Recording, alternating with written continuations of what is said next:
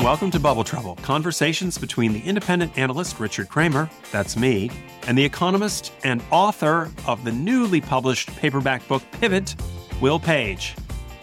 And that's what we do, laying out our inconvenient truths about how financial markets really work. Now, our new strapline is If there's a bubble that burst, we pricked it first. Seriously, it's now very hip to mock NFTs, crypto, and tech bubbles but we've been doing this show for over two years and nigh on 70 episodes, so you should know by now that this is a counter cyclical show, calling out what the sycophants and stenographers are busily propping up.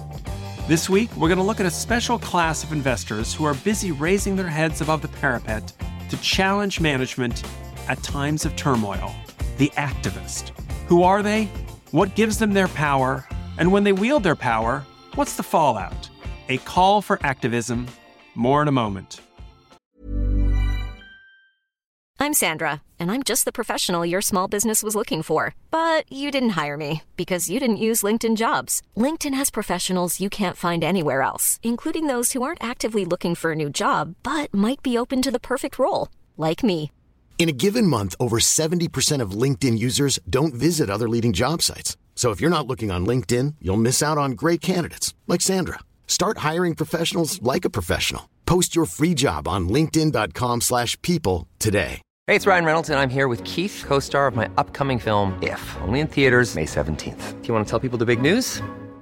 All right, I'll do it. Sign up now and you'll get unlimited for $15 a month in six months of Paramount Plus Essential Plan on us. Mintmobile.com slash switch. Upfront payment of $45 equivalent to $15 per month. Unlimited over 40 gigabytes per month. Face lower speeds. Videos at 480p. Active Mint customers by 531.24 get six months of Paramount Plus Essential Plan. Auto renews after six months. Offer ends May 31st, 2024. Separate Paramount Plus registration required. Terms and conditions apply if rated PG. Okay, Richard, welcome back. This week, I want to do what we used to do back in the early days of Bubble Trouble foundational podcast. Assume no prior knowledge and build the building blocks of how these markets truly function their flaws, their strengths, their weaknesses, their risks, their opportunities. And I look back at the number of our listeners, and we love feedback. To our listeners, we love feedback. How popular the Sycophants and Stenographers episode was. It constantly gets cited, and that's what I want to do here. Just take one of your flippant remarks about markets and get underneath it. And you've talked about activist investors.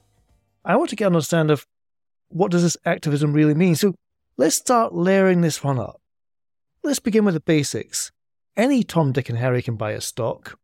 That makes them an investor. That gives them voting power, but doesn't make them active. What types of shareholders are they? Just sort of paint the picture for me of you have a company, they've gone public, they have shareholders, bucket them into two or three groups for me.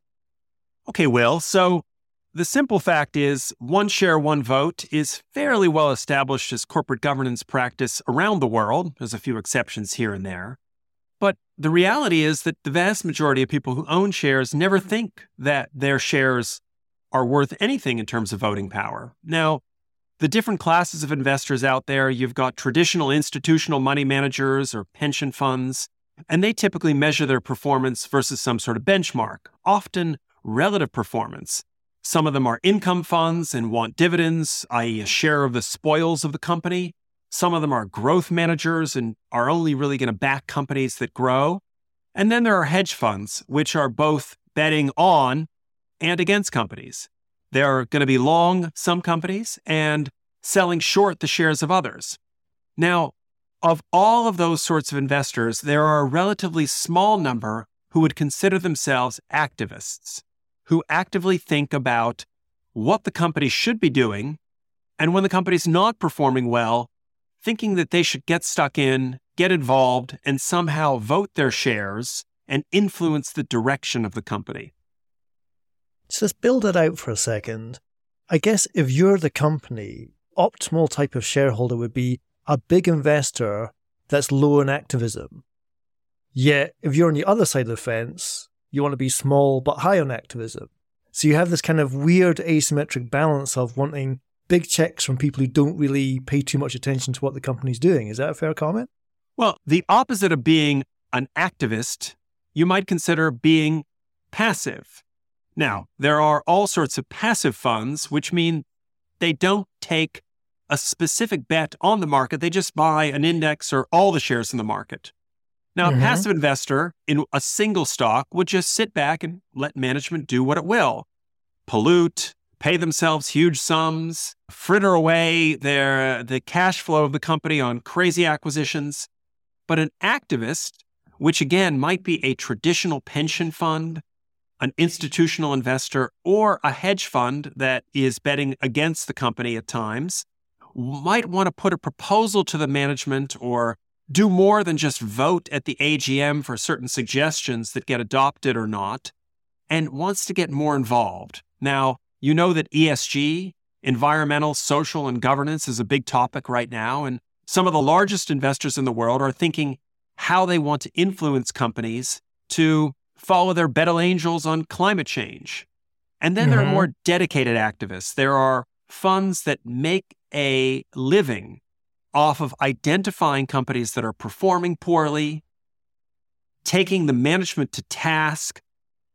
And typically, these funds, and they get associated with a single individual because they usually lead the charge, will take a stake. They often amplify it with options so that they can make their influence and money go further or seem larger than the actual amount of money they're putting to work. And they genuinely want to spur change and a lot of times stick around to see it happen. So they might want to get rid of management or the CEO. They might want the company to stop investing in something that's bad for the world. Or they can just be trying to raise issues that forces change in the way the company is run, or even just make a quick buck when the stock reacts to the prospect of that change. So there are all sorts of flavors of activists, I think it's fair to say that most of the investors in the market are generally passive.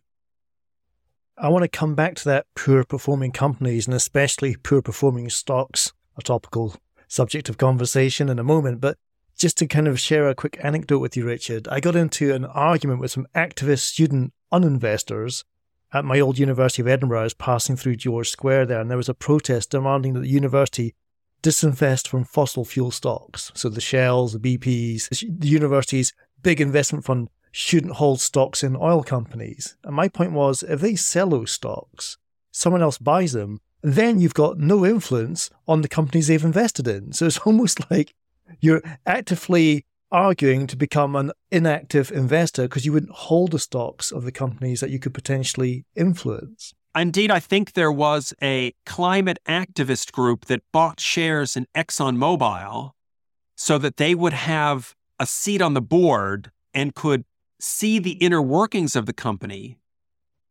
And because they realized if you're not at the table, you have no voice. And the counterargument to that, and I, I think wish I wish you were at George Square with me because I couldn't make that argument. All I could say is you're doing more harm than good. What I couldn't say is here's how to do good again. Well, and so there is the counter argument that a lot of these folks who advocate disinvestment would say is that what you want to do is hit them where it hurts, rob these co- companies of the investment capital. But the reality is, there is so much investment capital washing around in the world that you selling the shares, there's lots of other folks who'll buy them. And at a time when there are record, some may say, windfall profits for energy companies because of the price of oil, someone else is going to say, well, I'll be happy to buy those shares, however I feel about climate change because I just want the stream of dividends. And my mandate for my investors is to deliver them income growth, dividend growth. And boy, these oil companies are going to hand back a lot of cash to me as a shareholder. So, however I feel about their business, I feel obligated as a professional responsibility to invest in them. So, I think there's arguments on both sides, but certainly if you disinvest, you don't get a chance to sway the company management with your votes at the AGM. Yeah. It reminds me of bacon and eggs and chicken and pigs. Mm, you want yeah. pigs who are at the table, not chickens who are just depositing stuff at the table. I don't want to be cancelled by any vegan listeners out there. But let's move forward because you talked about poor performing companies, poor performing stocks, and this active investor, it's topical right now. We'll come to some examples later, but if you just shove active investors into Google News, you're going to get more hits now than you would have got, let's say, a year ago. So why is the time now for the active investors to be called into action? Well, the simplest explanation for that is that when everything is going up and to the right, we don't have a problem. When all the stocks in the market go up and everybody's performing terrifically, there's not a lot of call for activism. When the weather's always sunny, everyone feels good. But there are always areas of corporate malfeasance and equally, always stocks that underperform the market, that someone out there will think that they have a better idea of how to correct. The very nature of the market as a weighing machine means some stocks are going to come up light, and there are going to be some fund managers out there that want to make a name for themselves by seeing potential in those companies that are lagging the market and where the market basically sees none. Right. So I've got what makes shareholders different, and I've got makes what makes active investors different from normal shareholders. But I guess there's a kind of the positive light of I know how to manage your company better than you do, Mr. Management Team. Is there not criticism for active investors that they're just armchair drivers, like they don't actually run the company themselves? A- absolutely. Now, depending on the sector and depending on the nature of the company, there is an activist investor involved in GlaxoSmithKline right now. Now, this activist investor is not saying, hey, I've got a great idea of how to do drug discovery. I'm a PhD biochemist and I've come up with something that you guys haven't thought of. They're not saying that. They're saying when we look at your mix of assets, when we look at your capital allocation decisions, we think there are better ways to run the company. We think you're spending too much on this area and not giving enough time and attention to another area. We think you could be paying more to shareholders in dividends, or maybe you should be investing more or acquiring more. Whatever they have as a recommendation for the company, it's not going to be something that gets outside of their comfort zone. They're not going to be coming in as engineers or scientists inventing the next mousetrap for the company. They're identifying where assets within the company group are mispriced or where management has misallocated capital. So it's more like financial adjustments to the company as opposed to operational adjustments. Yeah, and again, if you're a car company and you're having quality problems with your car, it's not like an activist investor is going to be a Six Sigma expert to be able to come in and audit your factories and help you sort that out. It may be that you've paid a McKinsey or BCG or one of these consultants a crap ton of money to do that. And the activist comes along and says, Well, why are you wasting all your money? Why don't you just invest in the people to do it yourself so that expertise doesn't bleed out of the company back into the consultants when they fail to do the job well? Before we wrap up part one, there is any company you want to sort of put a bit of flesh on this topic for in terms of companies that we're familiar with that we use every day that maybe had active investors in the past? Well, let me take a great example for you, and it comes from one of the most famous of activist investors, a guy named Carl Icahn. And, I've heard of him. And he went into a company called eBay, which I'm sure we all are familiar with, back in 2013 or 2014. And he suggested that eBay should split from the business that it owned at the time called PayPal. Now, in the end, this created huge value in that PayPal today is a $90 billion market cap company and eBay is, is 25 billion. And subsequently, eBay then had another activist called Elliott come in and demand large buybacks and dividends, which they did. And it did take the stock up briefly, but I think that was more aided by pandemic tailwinds at the time. So, in the first case, the activist wanted a structural change to the business. They said, look, you've got two businesses here a payments business and, a, and an e commerce marketplace, and they should be separate and allowed to chart their own course. In another, the activists largely wanted to grab more of the cash, which was likely, certainly if you look at the current performance of eBay, at the detriment of the long term development of the company, of the acquisitions they might have made or the other investments they could have done. And indeed, companies have very different reactions to activists. Some of them just fold their arms across their chests and tell them to piss off. They don't know anything about our business. There's a bit of a siege mentality. Others take the microphone away from that person in the front row, please. We have abs- a question at the back. absolutely. Others welcome them in. They co-opt them, they mollify them, or like consultants, they use them as air cover or justification for making really tough, brutal changes that they might otherwise balk at making. I mean, private equity runs the same playbook. They just do it by levering the companies up with debt. And some of this is about duration or time mismatch, where there's some activists that, frankly, all they're looking to get active with is to make a quick buck, to say, geez, I realize Will Page could be a lot fitter. And if I suggest to him that he should get a gym membership and he looks like he's about to click on the Pure Gym website, then everybody's going to be happier. And we're going to fast forward to imagine that Will Page is a, looking like a superhero in, in a year's time. Other activists are in it for the long haul. They're saying, we want to invest a big chunk into the company. We would like to get involved on the board. We would like to be the bifocals or second pair of eyes for all the management decisions because we can look back at the track record of recent years and figure that management made a lot of missteps and didn't have someone sitting on their shoulder giving them a sort of contrarian opinion. So this helps. Just to close out on part one here, we've got a pretty good foundational understanding what makes activist investors active. We've also got some examples from history, which suggest to me, just like anything in life, Richard, there's good and bad. There's bad activist investors who just want a corporate raiding cash grab.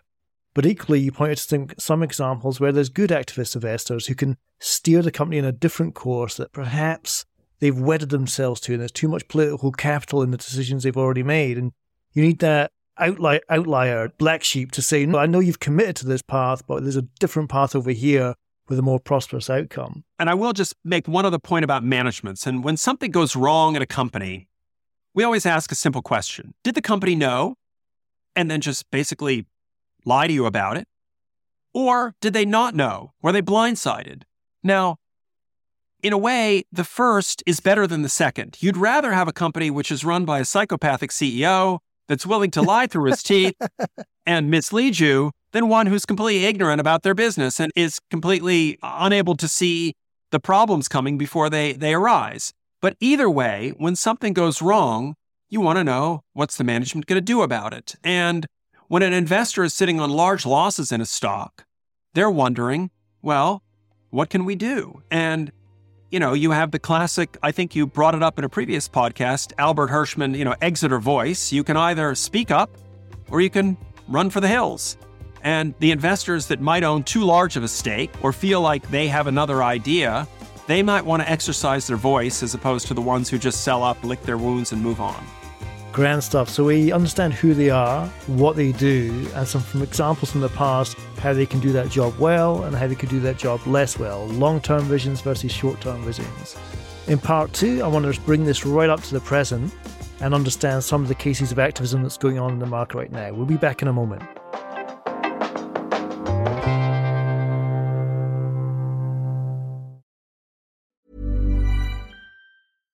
I'm Sandra, and I'm just the professional your small business was looking for. But you didn't hire me because you didn't use LinkedIn jobs. LinkedIn has professionals you can't find anywhere else, including those who aren't actively looking for a new job but might be open to the perfect role, like me. In a given month, over 70% of LinkedIn users don't visit other leading job sites. So if you're not looking on LinkedIn, you'll miss out on great candidates like Sandra. Start hiring professionals like a professional. Post your free job on linkedin.com/people today. There's never been a faster or easier way to start your weight loss journey than with PlushCare. PlushCare accepts most insurance plans and gives you online access to board-certified physicians who can prescribe FDA-approved weight loss medications like Wegovy and Zepbound for those who qualify. Take charge of your health and speak with a board-certified physician about a weight loss plan that's right for you. Get started today at plushcare.com slash weight loss. That's plushcare.com slash weight loss plushcare.com slash weight loss.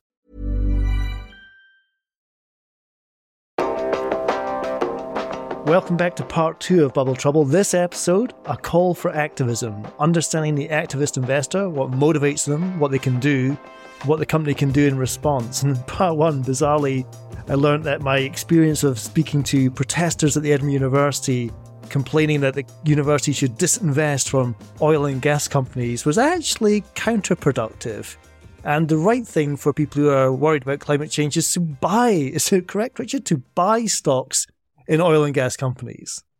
Well, I, I, there's an example I just checked out, which I knew about, but I didn't know the details exactly because it's not my main sector. But there was a tiny hedge fund called Engine Number One which won two board seats to Exxon. Wow. Because they are complaining that the company failed to adjust its business strategy to match global efforts to combat climate change. So they have a very small stake, but they were able to rally lots of other investors behind them by saying, look, guys, you're an oil company, and if oil's going to go out of fashion, what are you doing about it? Now, they have two nominees on the board, and now they're going to be sitting in the room when Exxon has to make its plans for either drilling more oil or shifting to some sort of renewables future. That's incredible. That's ESG for real. That's not virtual signaling, is it? That's the real deal. I'm really impressed with that. I'm loving this. All right. Now, I mentioned in part one that if you go to Google News and you put activist investor in, you'd get way more hits than you would have done this time last year. You eloquently laid out why the market has turned and why activist investors come to the fore. But this week, coming home from work, I see that Disney has got some activist investors. That I struggle with that one. Disney's a company that seems to do no wrong. There's been a bob in and a bob out and a bob back in again. But why is there activist investors going on in Disney? So, you know, first of all, the reason why Disney is attracting activist investors is laid out in a very detailed slide deck from the activists fellow named Nelson Peltz has a fund named Trian. And his fundamental contention is that Disney has dramatically underperformed peers.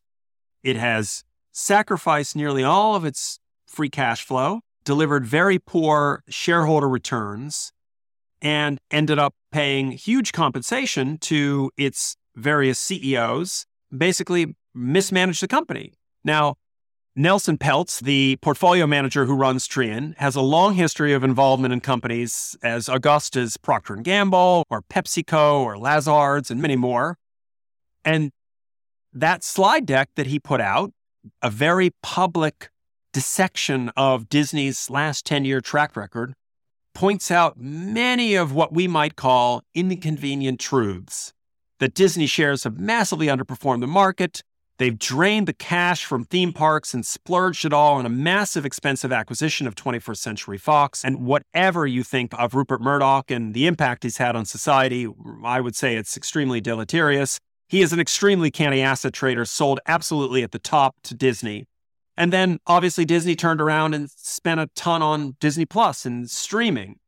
And this has all decimated the cash returns, and it's played out against the backdrop of this Shakespearean drama with Bob Iger being the CEO, legendary CEO of the company for 15 or 20 years, anointing Bob Chapek his successor, staying in the background, undermining him, returning to run the company. And it's really a pretty juicy, almost tabloid style uh, situation, especially with the high profile brand that Disney has, global brand that Disney has. But the important thing here is Nelson Peltz is saying what a lot of investors think, which is Disney is being mismanaged, and Bob Iger coming back is not the white knight there to save the day. He is the cause of many of the problems. It's like if you think back at university being that big lecture hall with 300 students, but only one of them is willing to raise their hand and ask the awkward question of the professor. That's what the activist investor feels like to me. We all own shares, but very few people are willing to stand up to management and ask these tough questions. And would I, just to clarify that uh, you mentioned this is like a movie playing out. Will I be able to watch this activist investor on Disney Plus? I mean, I don't think Disney's keen to air its dirty laundry in public, and certainly the most unseemly aspect of these activist situations is there's a voting mechanism every day in the market. So you can have a vote on how cogent the solutions Nelson Peltz proposes are, as opposed to what Disney's own management has laid out, and choose whether you want to stay along for the ride and keep owning the shares or sell up and and try to buy in at a lower level when he's done trying to fix the company. Keeping with Disney, but switching lanes slightly. If I was at Netflix and I saw myself in competition with Disney, that is questionable. They could be complementary goods like gin and tonic, but let's say I'm competing with Disney and I look over the garden fence and see an activist investor raising all hell amongst Disney's management team, am I either A, you know, warming my hands thinking, haha, my competition's walking with a limp? Or B, am I thinking it's only a matter of time before they start coming for me?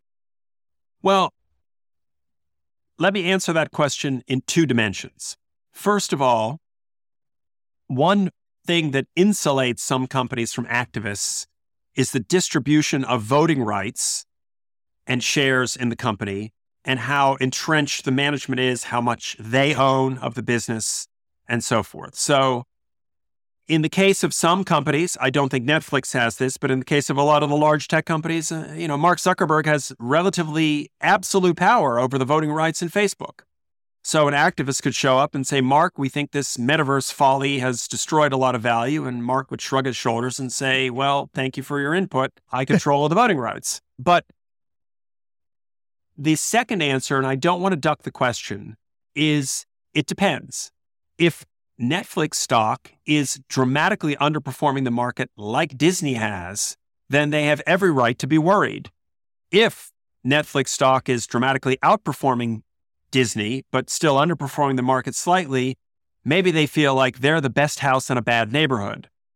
So it's not necessarily a good thing when one of your competitors faces huge disruption because you have the wounded animal theory that they could lash out and do irrational things which would hurt your business. For example, to go after a giant 500 million user Disney Plus subscriber target, they may slash the price plus by 30%, which would put pressure on Netflix, make its service look extremely expensive. So it really depends on the remedies that the company puts in place in response to the activist.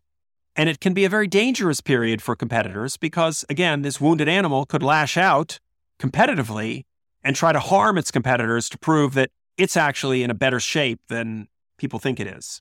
All right, so we know that Disney's got it going on right now, and we can follow that in the Financial Times, friend of the show.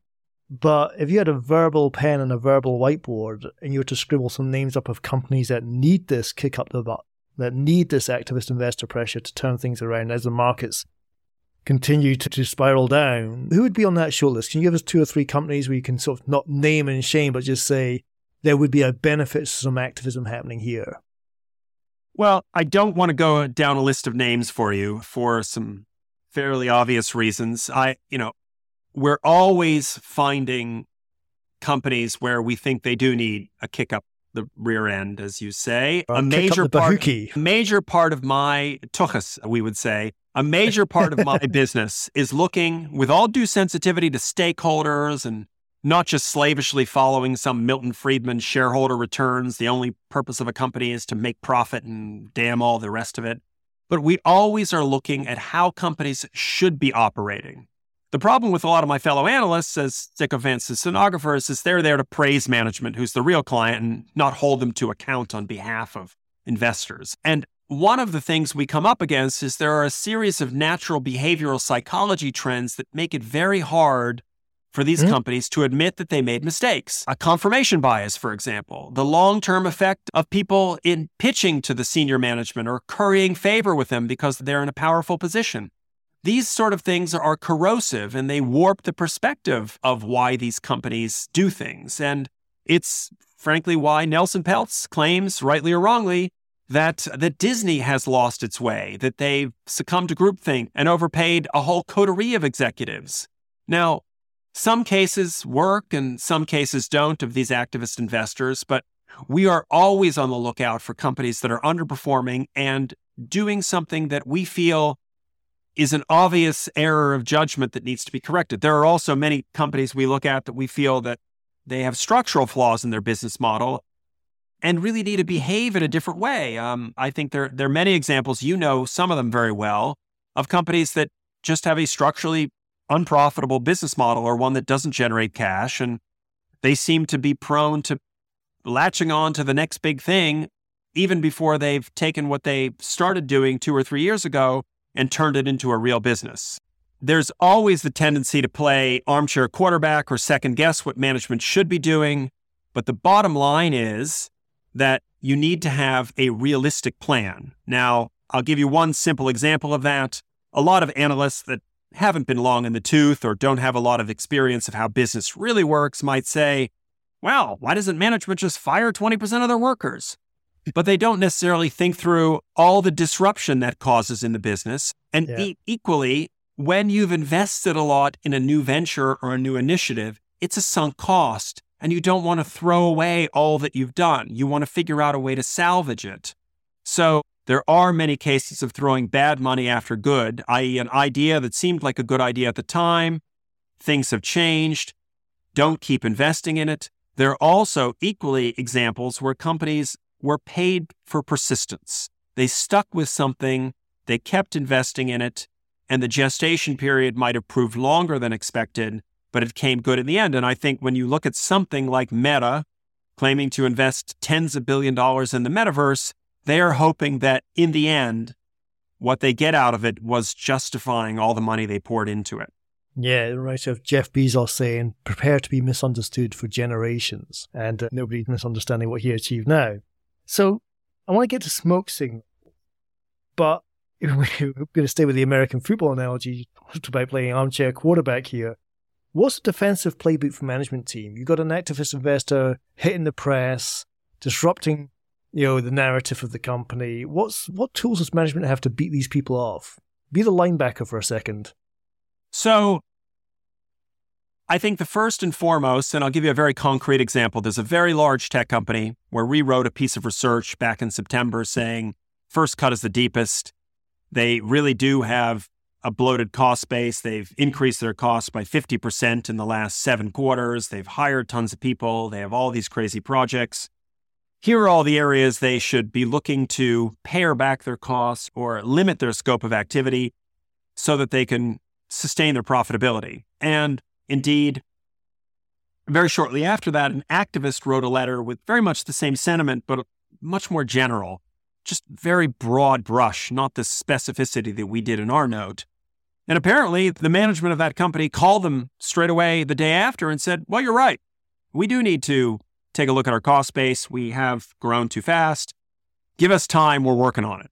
And so I think that is the right way to do it. You invite your critics into the tent, you hear them out, you address concerns. And, you know, as you were supposed to do in your previous role as a chief economist, you help management look around the corners. You say, you know what? I know you think this was going to be the next big thing, but everything we're hearing right now is that it just might not be. So why don't you figure out a way to still keep your hand in the game, but you don't have to invest as much? It's that old adage, is I don't want to take the piss of your remarks here, but it's that old adage of better to have your enemies inside pissing out than outside pissing in. Absolutely. And indeed, I think the better quality of activist investor usually comes with concrete and fairly constructive suggestions, not simply sell yourself or fire a bunch of people or sell off this division and everything will be all right. Those are the guys that you can see just really want to make a quick buck. Got it. All right, let's get smoking. Now let's assume that our listener base is going to be following the Disney story and many others to follow. Give us a couple of smoke signals to wrap up quickly here, which allow us to understand as this activist investor drama plays out, to understand the modus a bit better. So look, every activist is going to start with the same basic rationale, which is hey, your stock is dramatically underperformed. And leave aside a few of the smaller, noisier activist firms, activists usually have a point about that. And what you really want to look for is have they made carefully reasoned arguments? You know, we know they don't show up when everything's hunky dory. They only come when things there's a problem. So they've, in a way, taken a the place of those critical analysts since the big banks are just going to be cheerleaders. And, you know, there's no real rationale for the criticism of saying hedge funds that short stocks or bet against them are somehow evil. I mean, the, there's nothing that requires an investor to either own or bet against a stock. No one has a God given right to have everyone be behind them. If you want to raise capital in the public markets, you're putting your results out there for the market to issue a report card literally every day.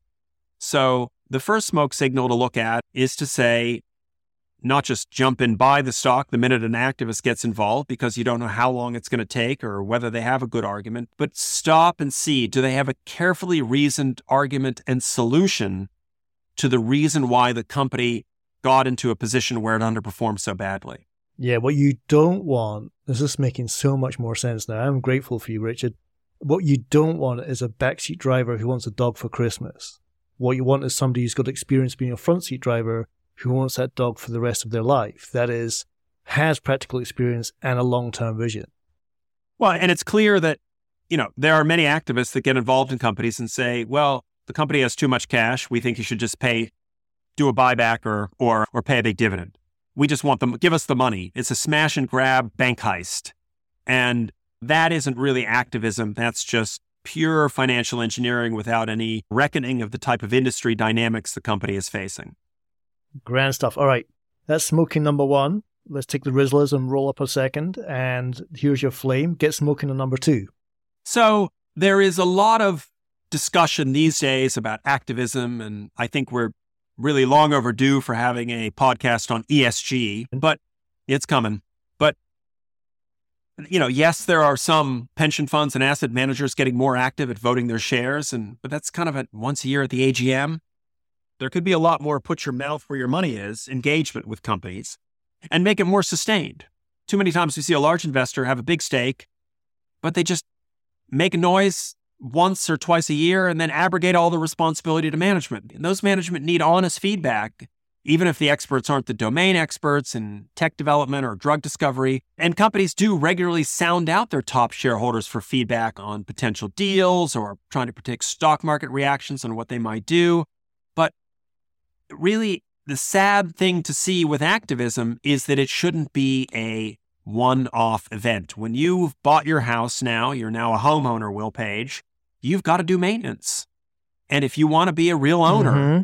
And you're going to own that house for the next 20 years, hey, it may not be fun to clear out the gutters and downspouts and or to clear out that old coal cellar in the basement, but you've got to do those things so you don't get damp and mold and all that other stuff. And it would be great to see activist managers become more of the norm where asset managers realize that they have to do maintenance on the investments that they make and get stuck in not just once a year voting at the AGM, say on pay for the senior management, but actually taking a role in how the company should position itself for the long term. Point about houses and maintenance. My mother, a conveyancing lawyer for the best part of 20 years, has this great expression, which is the problem with buying houses is that they've got roofs on them.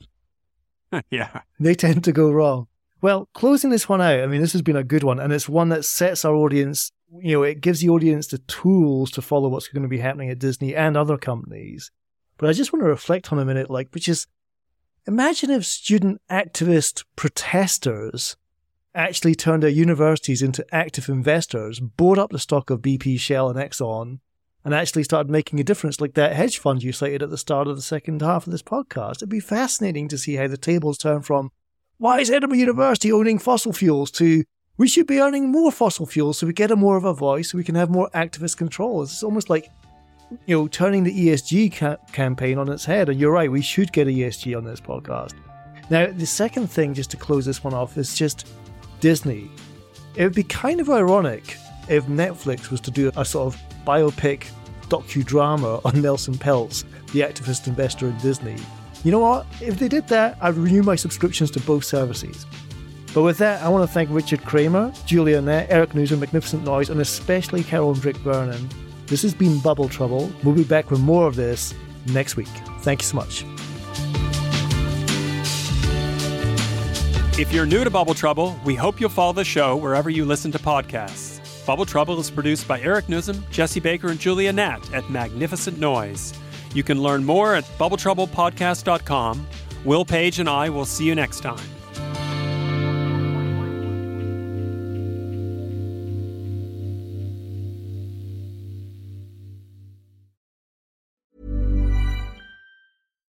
Deserves the best, and there's no better place to shop for Mother's Day than Whole Foods Market. They're your destination for unbeatable savings, from premium gifts to show-stopping flowers and irresistible desserts. Start by saving 33% with Prime on all body care and candles. Then get a 15-stem bunch of tulips for just $9.99 each with Prime. Round out Mom's menu with festive rosé, irresistible berry chantilly cake, and more special treats. Come celebrate Mother's Day at Whole Foods Market.